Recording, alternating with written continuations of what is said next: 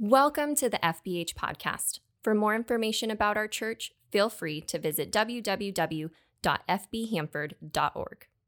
As he said, my name is Brian Asbury. I am the worship pastor here at FBH. Normally, I'm not the one doing this part of the service. I'm doing the music, and so this is a little outside of my box. It's not quite normal for me. I mean, you asked me to sing and lead worship for 1,000 people, easy, no problem.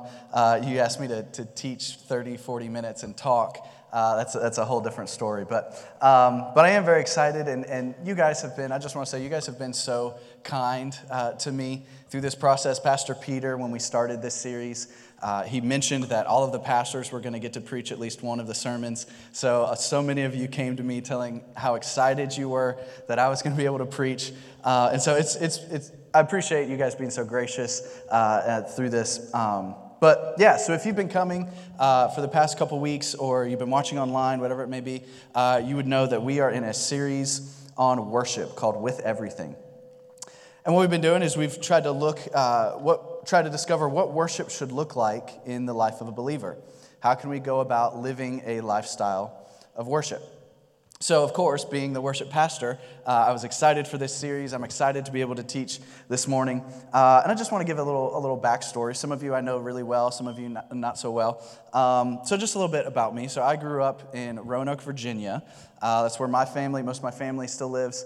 And all through growing up, so since I was 4 years old, my parents had all of us kids. I've got an older sister, two younger brothers. All of us were in piano lessons, guitar lessons, all this kind of thing. My parents, they don't play an instrument, they don't sing, but they wanted to get us involved in that. So like I said, since I was 4 years old, God had already started instilling within me the talents and abilities that he's blessed me with. And I started leading worship at my church in high school when I was a senior in high school, and then felt the call into ministry, into worship ministry. So I went to Liberty University, for those of you who are familiar, a huge Christian university also in Virginia, not far from where I grew up. And so I got a degree. I got a bachelor's of science in music and worship studies. So just like a pastor can get a degree in theology or pastoral leadership, things like that, I was able to get a degree in music and worship studies. And since then, I've been leading worship, whether volunteer basis or part-time or full-time basis. I've been leading worship for just over 10 years, about 11, 12 years now. So yeah, of course, a worship series, man, that's right in my wheelhouse. I'm very excited to be able to talk about this morning. So with that, we're going to be jumping right in. So we are going to be in Psalm 95 this morning. We'll be in Psalm chapter 95. If you have your Bibles or tablets or phones, whatever you use. If not, it's totally okay. We're going to have the verses on the screen as we go through it. But we're going to be really dissecting these verses. We're going to dive deep into what God is trying to tell us through these verses. And my hope today, just to lay it all out right up front, my hope is to provide a clear picture of what congregational worship should look like. What should our worship look like, specifically on a Sunday morning? So a lot of this series, as Pastor Peter, as Pastor Jeff has preached, a lot of this series has been communicating that worship is much more than just an hour on Sunday, right? And that's very true. But a very real and engaging part of worship is, in fact, what we do during this time on Sunday mornings. So although worship is much more than singing, it's much more than just this hour on Sunday, this hour is definitely a part of the big picture. So today we're going to be talking about it. We're going to talk about this area of worship, Sunday morning worship. And Psalm 95 is really perfect for this because it is a congregational psalm. And what I mean by that is the intent behind this chapter was not to describe to the individual believer what their private personal worship should look like. David, King David, when he wrote this chapter, he wrote it specifically to show what worship should look like in a group setting, in a congregational setting. So for our understanding, I think it would be appropriate to say that King David, as he's writing this chapter, it's as if he's the worship leader, and he is literally speaking to the congregation on how we are supposed to worship when we gather together. So if you've ever been confused, if you've ever wondered why we sing on Sunday, simply wondered about what it is and how we should participate in worship on a Sunday morning. This chapter will hopefully answer those questions as well as give us instruction on how God desires for us to worship within this context, within a Sunday morning context. So, with all that said, let's jump into it. We're going to be Psalm 95, and we'll start in verse 1 here.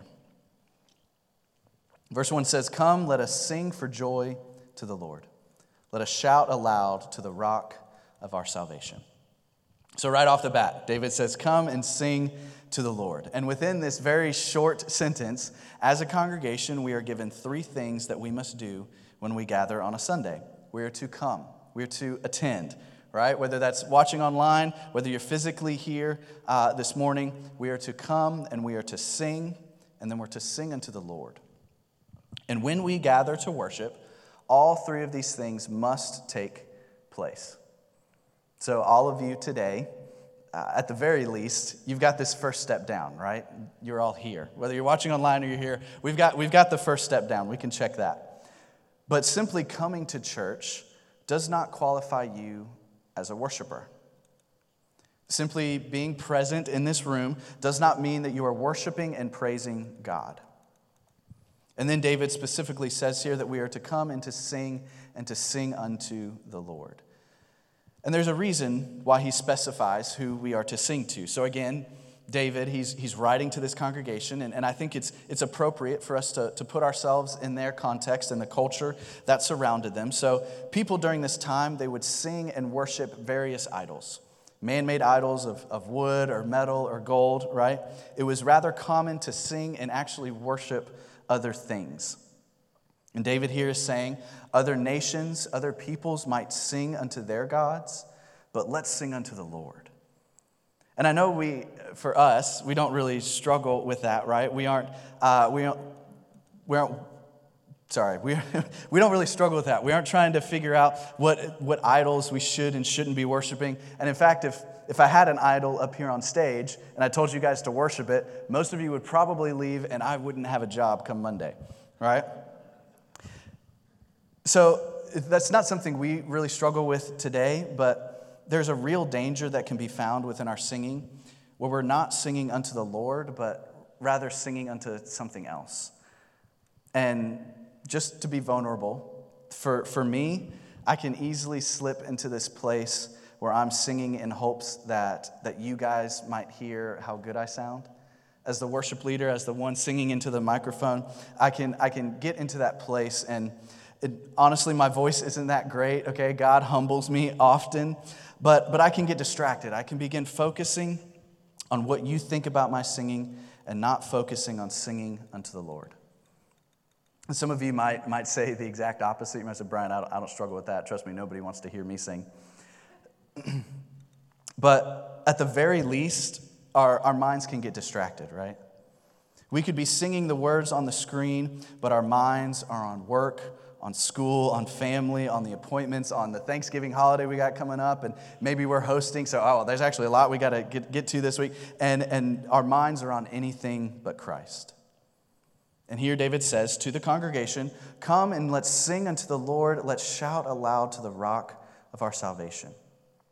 So in our worship services, the most important aspect, all right, this is the biggest point. This isn't the closer, but this is the biggest point. The most important aspect, the thing that we must cling to the most, must be that our worship is directed to Jesus and Jesus alone with a sincere heart and the most fervent intent. If this isn't true, if this isn't happening, our worship is meaningless. If our hearts aren't focused on Christ, if the lyrics of the songs are coming out of our mouths, but our mind is miles away, our worship isn't even worship at all.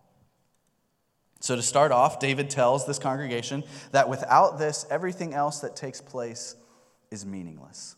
We must be present, and we must sing, and we must sing unto the Lord, and nothing else.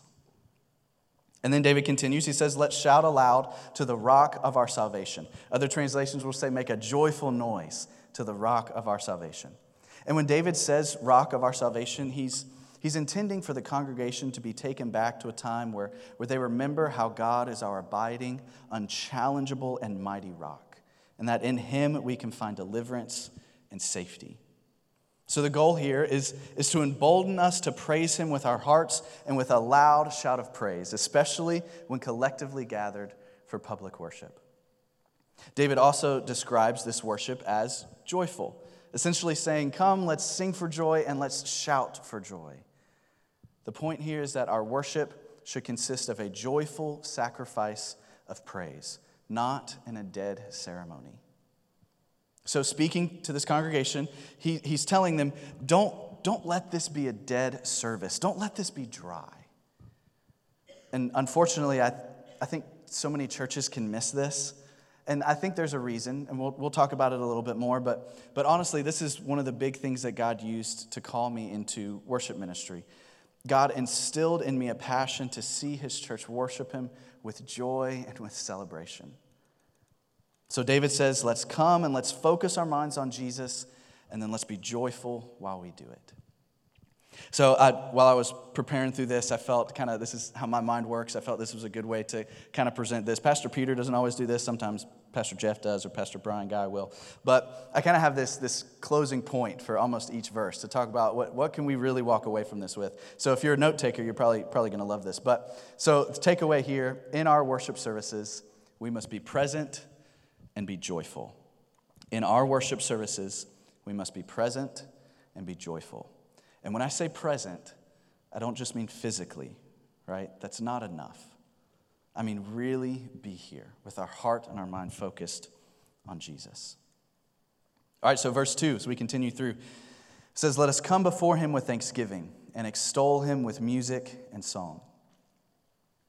So here in this verse, we're given the opportunity to enter into the presence of the Lord. Let us come before him. Another way of saying it, let us enter into his presence with thanksgiving. Now, we all know that God is omnipresent, right? Which is just a fancy way of saying is God is everywhere at all times. However, David isn't referring to the omnipresence of God here. See, there's a very specific and relatively uncommon presence of grace and glory when God has made his presence known to his people. It's not physical, but it might as well be. And when this takes place, when the presence of God is so tangible and real, our attitude, our response to that presence should be the deepest reverence and thanksgiving. Why? Because of the reality that God is here. The God of the universe, the sustainer of everything in heaven and earth, the holy, matchless, and all-powerful God has made his presence known to us in a tangible way.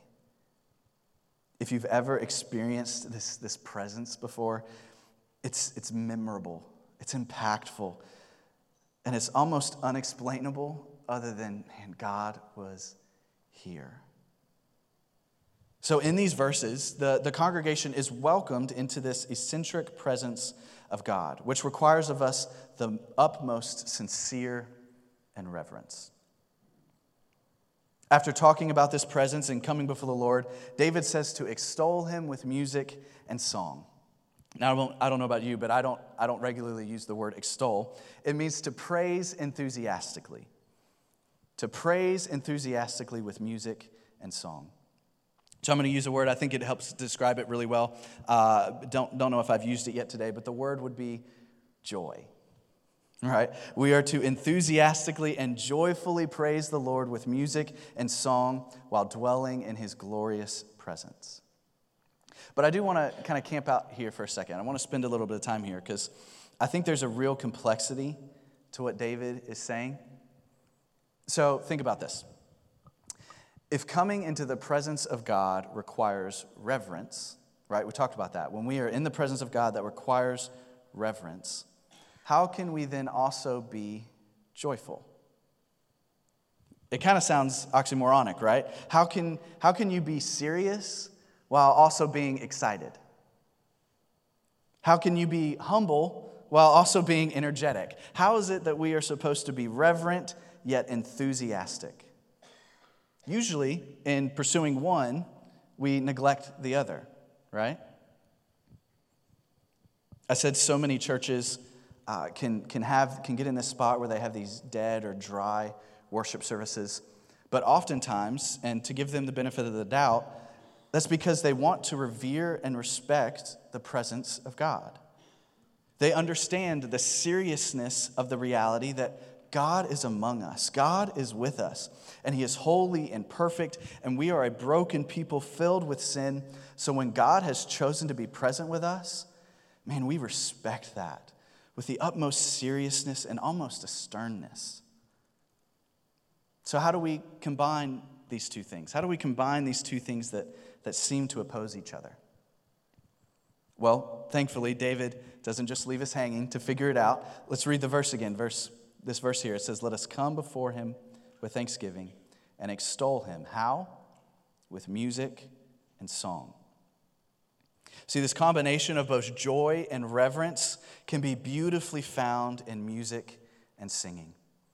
Music and singing, it unites joy with significance. It combines exaltation with humility, fervency with a seriousness.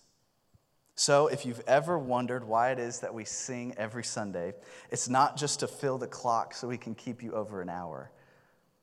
It's because through singing, we can beautifully join reverence with joy. And this is even more so magnified within a congregational context. So the takeaway here, in our worship services, we must be reverent and we must be joyful. We must be reverent and be joyful. And if you are taking notes, or if you have a good memory, you'd probably remember, Brian, you already used joyful. You used that on the last point. You're kind of doubling up here. And all I can say is I'm not preaching what I think. I'm not trying to communicate what I think, but I'm trying to communicate what God's word says. David here, he's communicating to this congregation, and I think what God is trying to say to us is that our worship services, we must be present and we must be joyful, and we must also be reverent while also being joyful. So we'll continue on. Verses 3, 4, and 5, it says this: "For the Lord is the great God, the great King above all gods. In his hand are the depths of the earth, and the mountain peaks belong to him. The sea is his, for he made it, and his hands formed the dry land."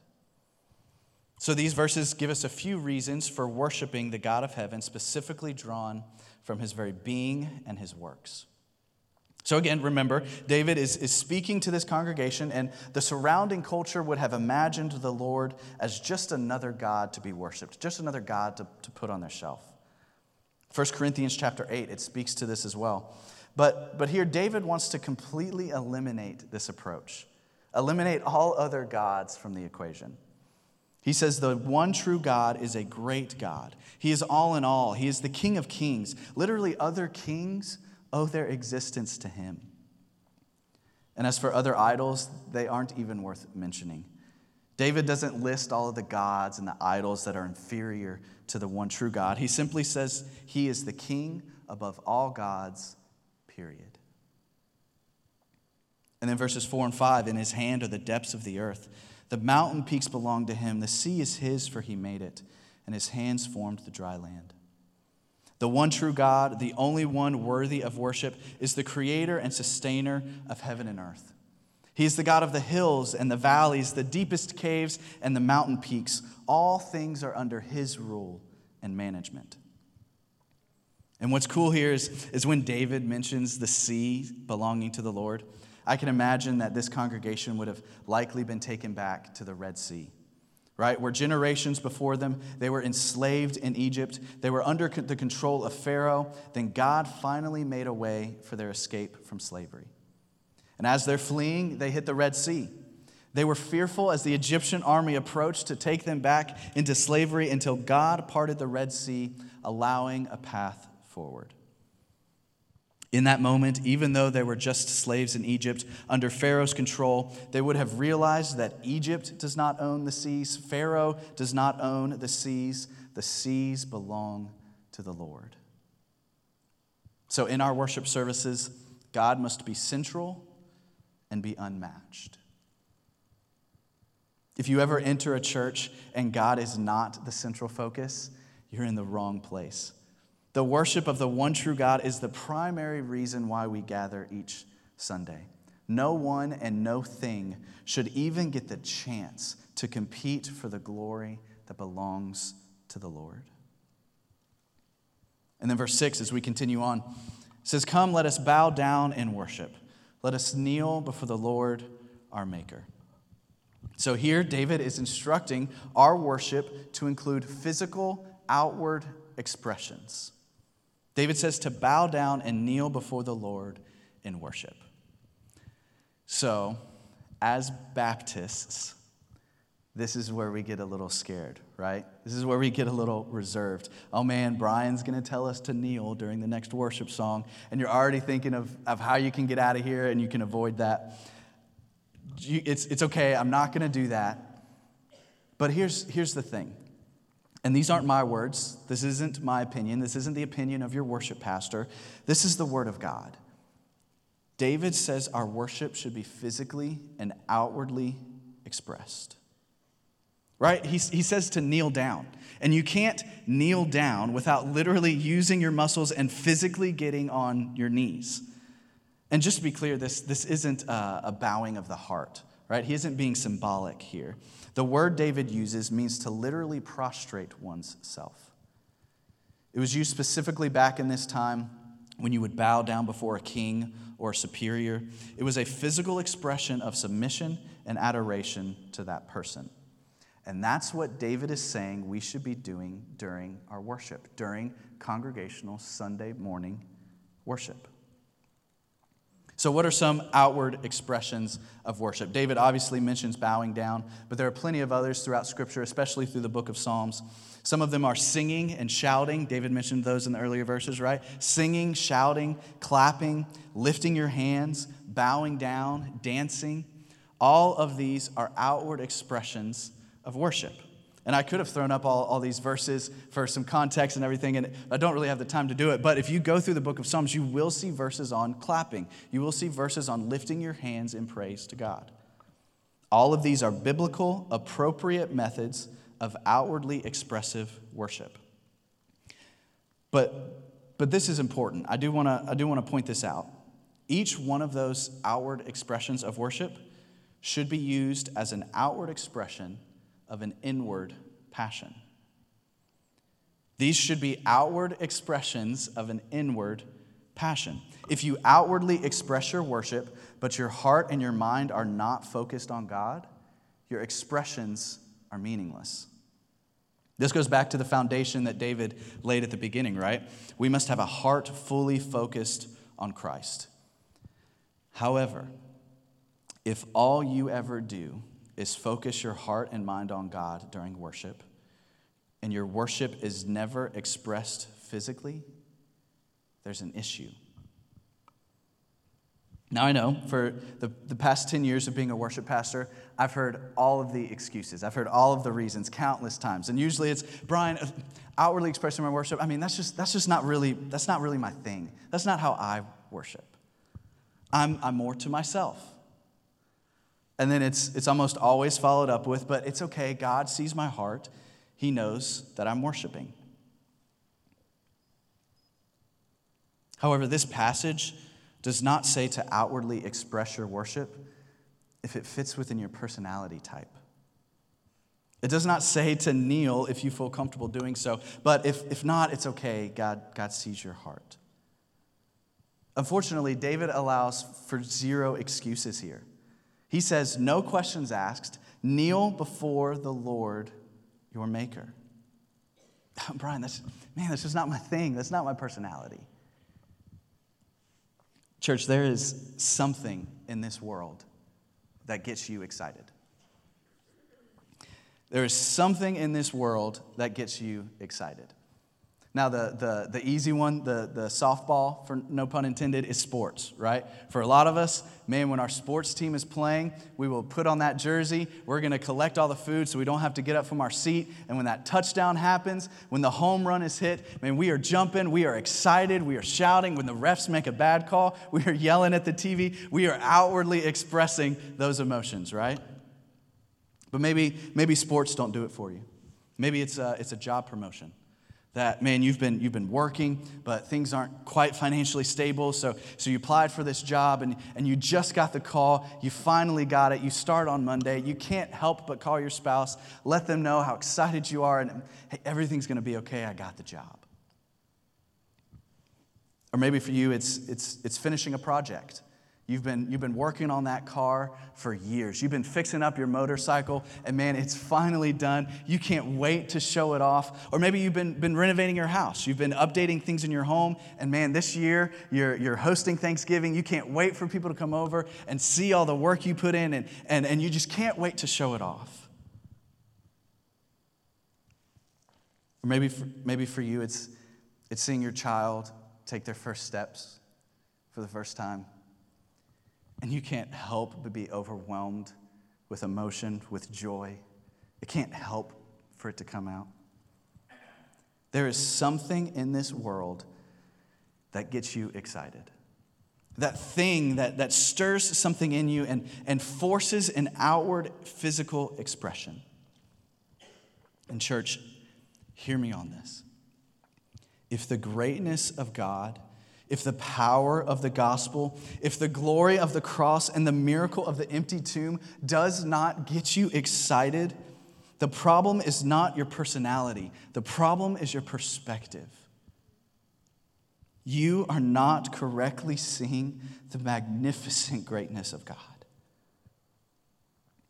If your worship is consistently void of outward expression, it's not a personality issue, it's a perspective issue. Guys, don't let the enemy get into your mind and convince you that God doesn't care whether you physically express your worship. He wants to limit the worship of God. He wants to hinder and steal any and all of the glory he can. Of course, he's going to tell you that you don't need to express your worship. It's not really necessary. But David leaves no room for questions. God's word here in Psalm 95 is clear. God deserves your expressive worship. Whether it's singing or lifting your hands or dancing or clapping, bowing down, God is worthy of those physical expressions. And if you never do any of them, or if you take the cop out, the easy one, which is just singing, which that's good, but if that's all you ever do, you are believing a lie from the devil, attempting to hinder your worship. Church, don't let him. And one of the beautiful things with corporate worship is your outward expressions of worship not only glorify God, it can motivate others to do the same. And I'd love to spend more time on this because it's really complex and really incredible. But how cool is it that when you worship and when you outwardly express your worship, that can lead and encourage more worship towards God? Don't let the devil convince you to ignore or limit your physical expressions of worship. The problem is not your personality. It's your perspective. Ask God to open your eyes to his greatness and his glory. God deserves more. So in our worship services, we must be authentic and be expressive. We must be authentic and be expressive. And both are crucial. If your worship is expressive but not authentic, it's meaningless. If your worship is authentic but never expressive, it's limited. Is worshiping God in your heart actually worship? Absolutely. Is it all we're commanded to do according to Psalm 95? Definitely not. So whether intentionally or subconsciously, if you choose not to physically express your worship, you have deemed God unworthy of your outward worship. God doesn't get me that excited. Sure, Brian, I'm going to get excited with sports, with my team, but coming to church and singing? Yeah, of course, when my kid takes his first steps, when he says his first words, of course I'm going to be overwhelmed. But when I come to church, God doesn't get me that excited. Physically expressive worship is the natural response to the believer who fully experiences the greatness and goodness of God.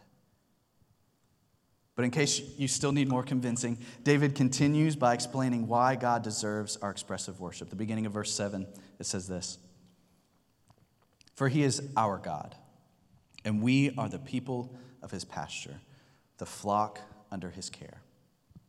So the first statement David makes here is quite possibly the primary reason for worshiping God, because he is our God. He is personal. He is intimate. He sees us. He knows us. And we can call him Father. The creator of heaven and earth, the one who is matchless and holy, has chosen to be in a personal relationship with us. David continues to say that we are his sheep. We are his flock. We are his. And he is our guidance, our help, and our relief, our provider. How can we refuse to give such passionate and expressive worship when we clearly see that he is our God and personally cares for us, even unto death, as Psalms 48:18 tells us? So in our worship services, we must be intimate and be reliant. We must be intimate and be reliant. And I realize that sounds kind of contradictory to say that in a public congregational setting we should experience intimacy with God, but it is actually yet another beauty of congregational worship. Yes, God cares for us. Yes, he is here with us. Yes, he is our God. But more specifically, he cares for you. He loves you, and he's here with you. When we realize that God cares for us on this personal level, we learn to rely fully on him. How then can we resist or withhold our worship to our great God when he is the provider and sustainer of life itself? So David takes us through this journey, right? He explains what worship should look like and in a congregational setting on a Sunday morning. And then he says why. David says to come and to sing for joy. So our worship services should include singing and shouting, especially with joy. Why? Because he is our God and our creator. And David says that our Sunday morning worship should include outward, physical expressions of worship, whether or not it's your personality. Why? Because he is our God, and we can have a personal, intimate relationship with him. And then David kind of changes directions here a little bit. To finish out verse 7, he says this: "Today, if only you would hear his voice.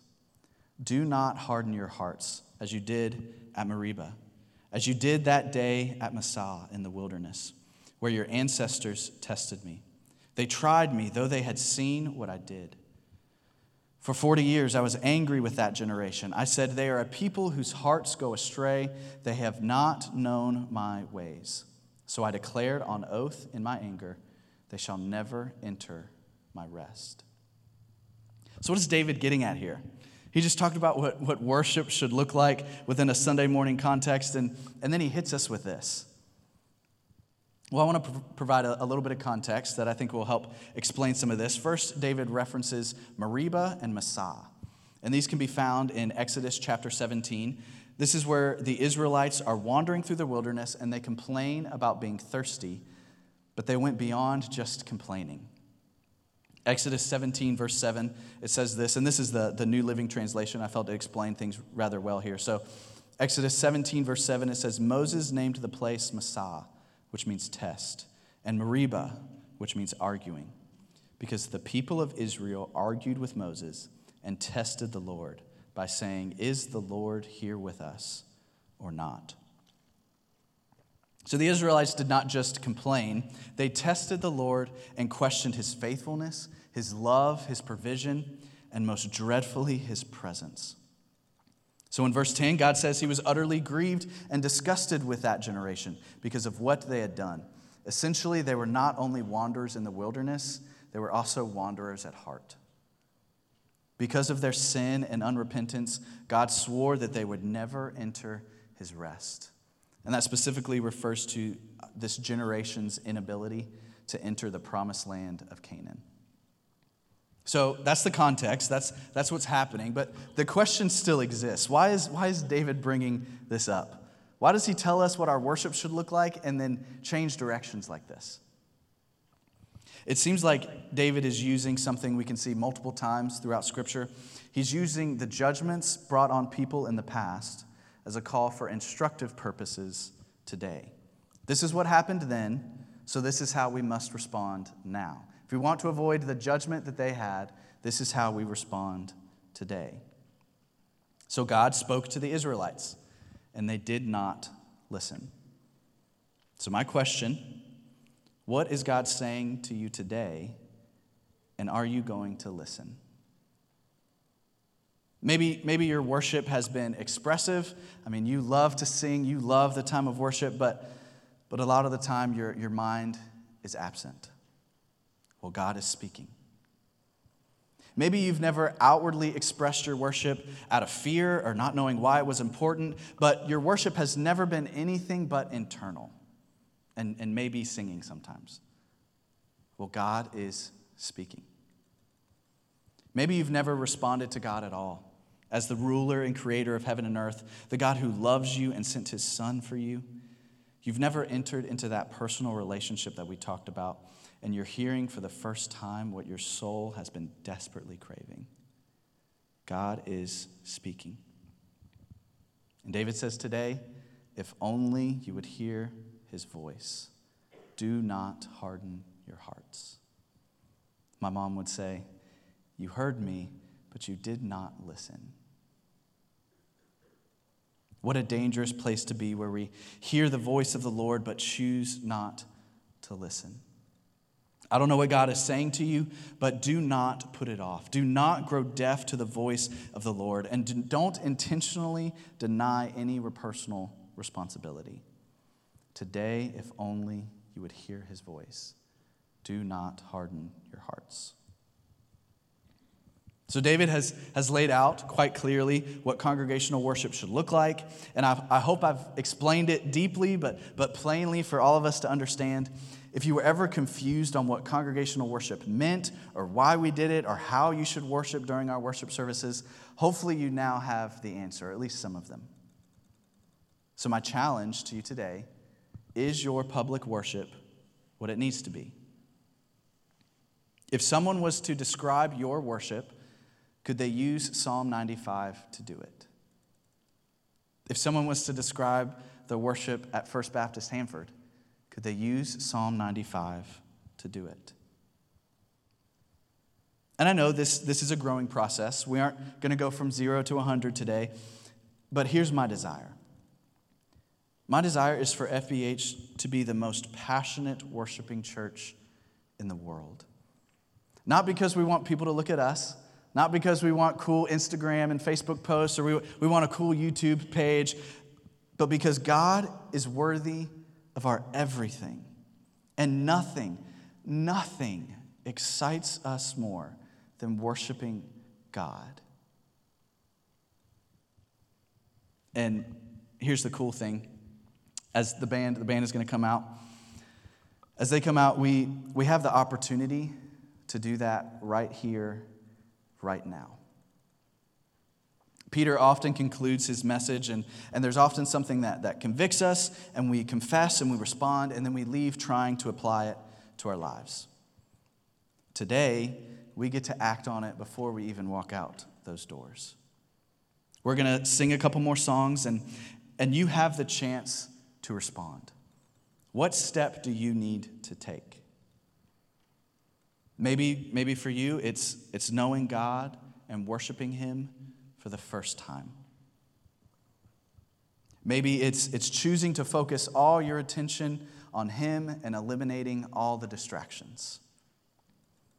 Or maybe, and I think this is where most of us are at, physically expressing your worship for the first time. Whatever it is, we have a chance to make that change now.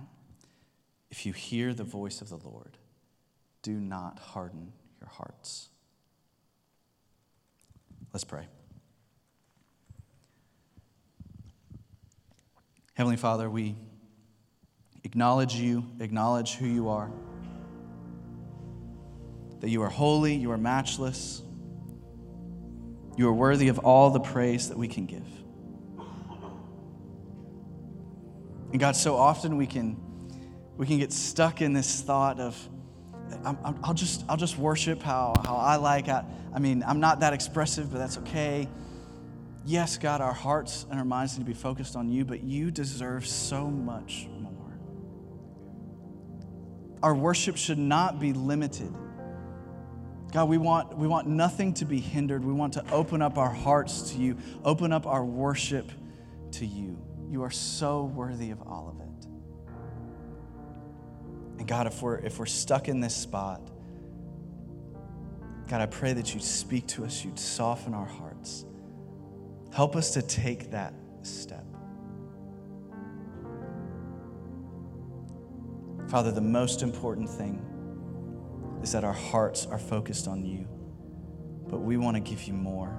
We want to outwardly express all you are. All the glory, all the honor, all of the praise belongs to you. With heads still bowed and eyes still closed, maybe for you the decision is choosing to follow Christ for the first time. That you have never entered into that personal relationship with him. Today is the day that you can change that as well. And here we like to go through the ABCs. The first is A, to admit that you're a sinner. Acknowledge who God is, that he is holy and perfect, and we could never reach that standard. But then B, we can believe that Jesus stood in our place, that Jesus paid that debt for us. And then C, we choose to worship him, to follow him for the rest of our lives. For the rest of us, we have a decision to make. We're about to sing, we're going to worship, and you have to decide in your heart right now. It doesn't matter what the person next to you is thinking. It doesn't matter how God is speaking. God is intimate with you right now. He is speaking to you. He wants your everything. He deserves our everything. Decide in your heart now that as we sing these next couple songs, you're going to worship with everything within you.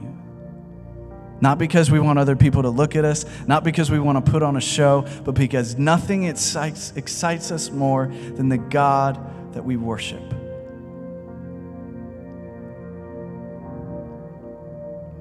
Father, you are our everything. You are our sustainer. You give us the breath in our lungs. God, this morning we want to give it back to you. Eliminate all distractions, eliminate all fears, eliminate all reservations. God, may we be unhindered in the worship that we offer to you this morning. It's in the name of Jesus that we pray. Amen.